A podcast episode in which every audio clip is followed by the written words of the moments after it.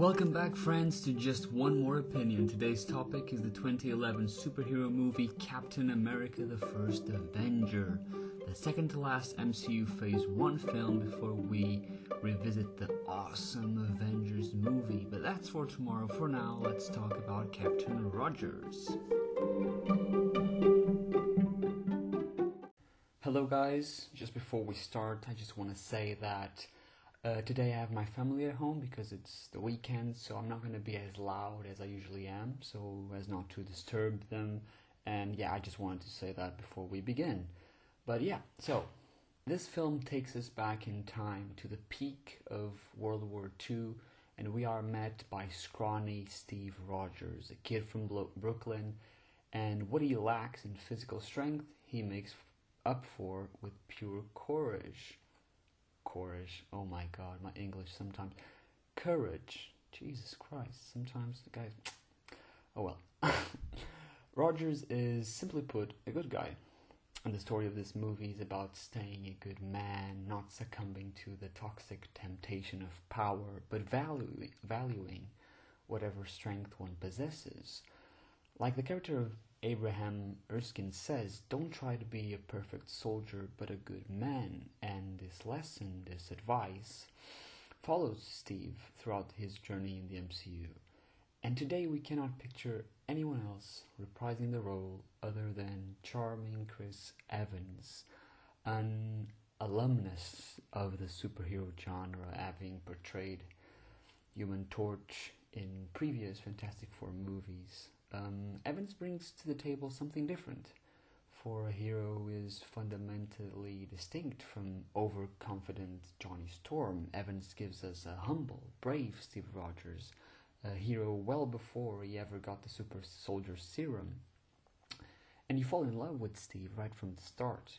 Or if you like to take your time, the back alley, the back alley moment, the I can do this all day line, that's all you need to know how much character this man has, his moral, his code. Because he, he is a man with values, determination, and heart, and thanks to Chris Evans, we get this and so much more. Um, so, yeah, thank you, Chris, for being Captain America. That's what I wanted to say.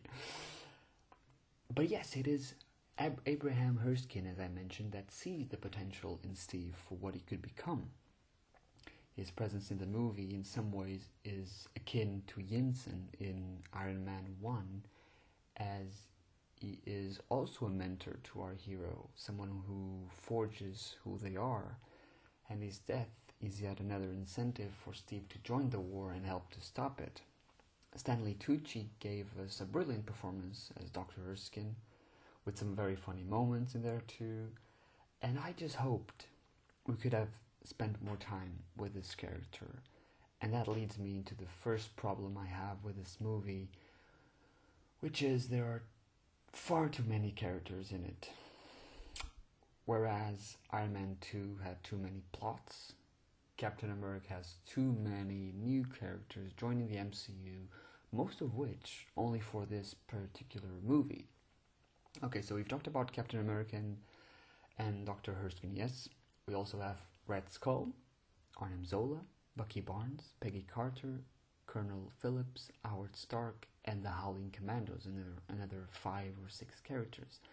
Now that now this is just um, a two-hour movie and it's mostly following Steve's story.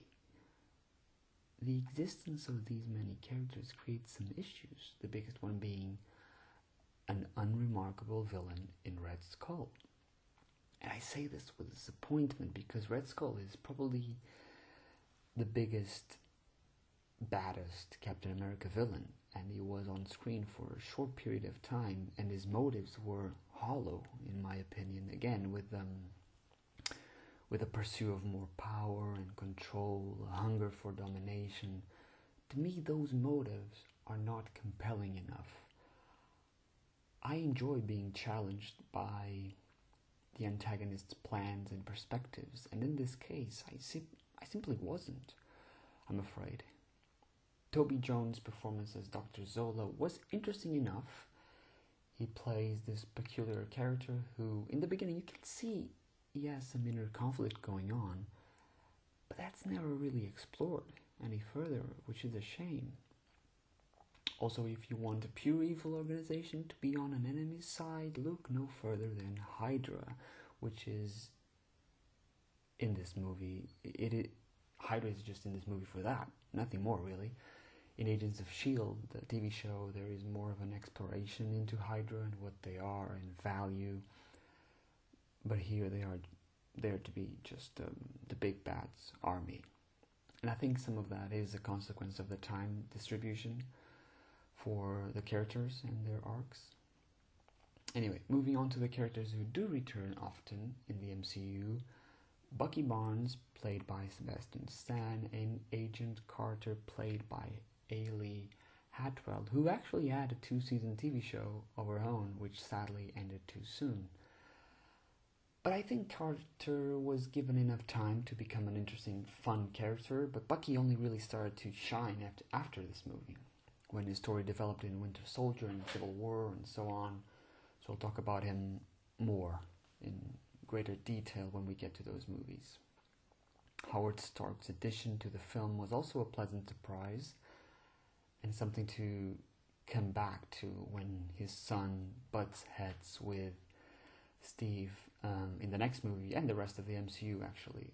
Um, yeah, you can see the personality similarities between Howard and Tony, which can lead us to believe that because of that, their father and son interactions probably ended most of the times in some sort of clash, thus making Tony's memory of his dad somewhat sour. And just to finish this character section, let me just say that Tommy Lee Jones as Colonel Phillips was a fun and funny character throughout the movie with great one liners, but I just question how important it was to have him show up, I believe, more often than our actual main villain. Anyway, still, great performance by Jones, and some of the comedy he brings to the film still made me laugh all these years later. Okay, let's continue to plot and themes. As I said before, this is a story about courage. Cor- Jesus, courage, come on. Courage. courage trumping brute force and perseverance being better than raw talent. And Steve Rogers is the best example of what a man with morals is. Unafraid to lay down so that others can still rise up and fight.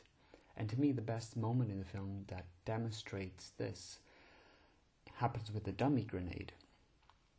And I think I don't need to say anything else about that because it does summarize quite well what Captain America is all about.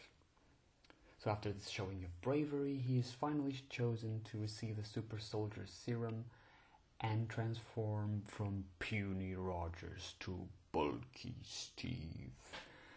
And I have to give it to the special effects team. It was 2011 and they did a pretty nice job with the CGI on pre Serum Steve Rogers. There were only a few moments where you could definitely tell it was just a man's head on another's body, but overall, it was convincing enough and made for the reveal of actual Evans pretty fantastic. I mean, Captain esque. Mm. Mm, wrong franchise. Anyway. I make myself laugh sometimes with my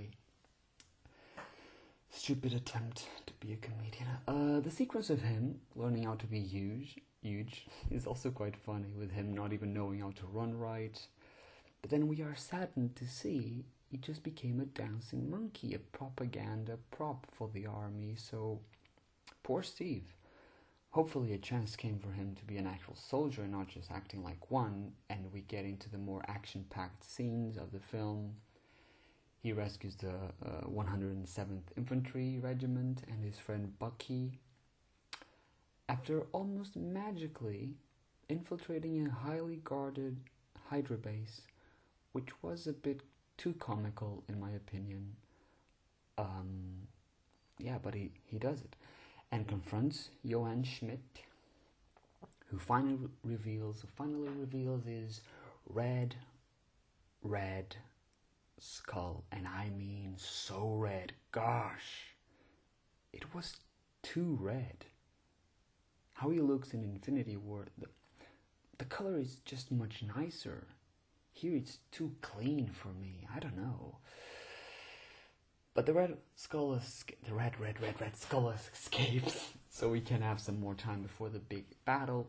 And that time is mostly spent by use of a little war montage. And to me, this montage was too montagey.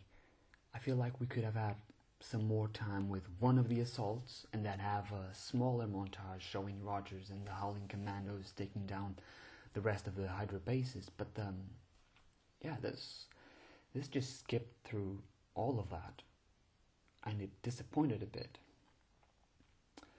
So then we quickly arrived at the final fight with Red Skull, but not before a great loss, with Bucky falling to his apparent death after helping secure Dr. Zola from a moving train. Of course, now we know Bucky's real fate, but at the time, especially for the people unaware of the comics, that, that was just visceral and nasty. Such a fall. I could swear no one could have survived that fall, but uh, he did. And in doing so, expanded on the character arc he started on this movie with the rest of the Captain America movies and then Infinity War and Endgame.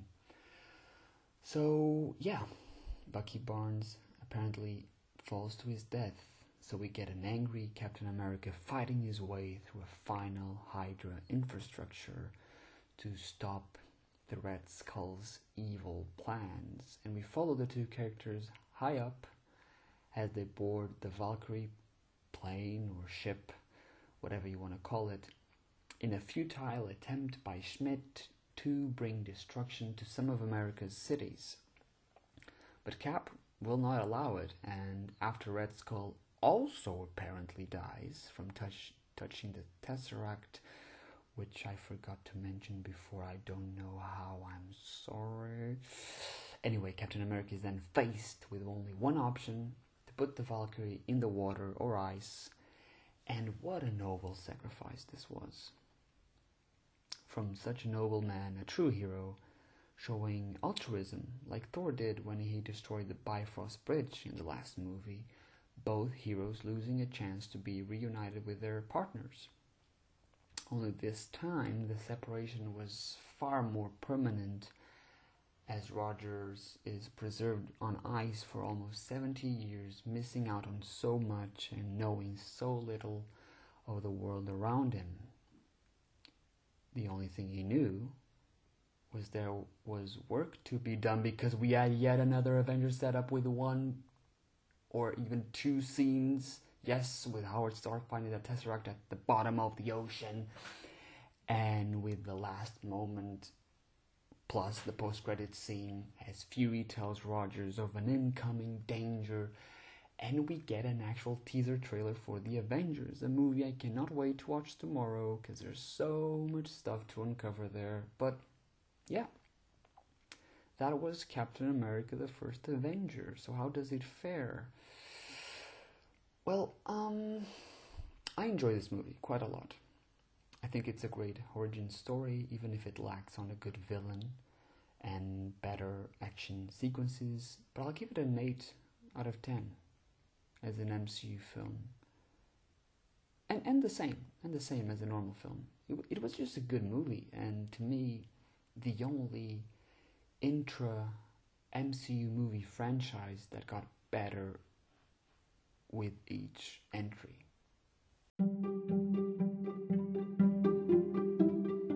With the introduction of Captain America to the MCU, an Avengers team is nearly formed, only needing the proper incentive now, and that's what we will get tomorrow, my friends, when we assemble for the assembly of the Avengers and talk about it in Assembling for Christmas. That's it, guys. Stay assembled. I mean, safe.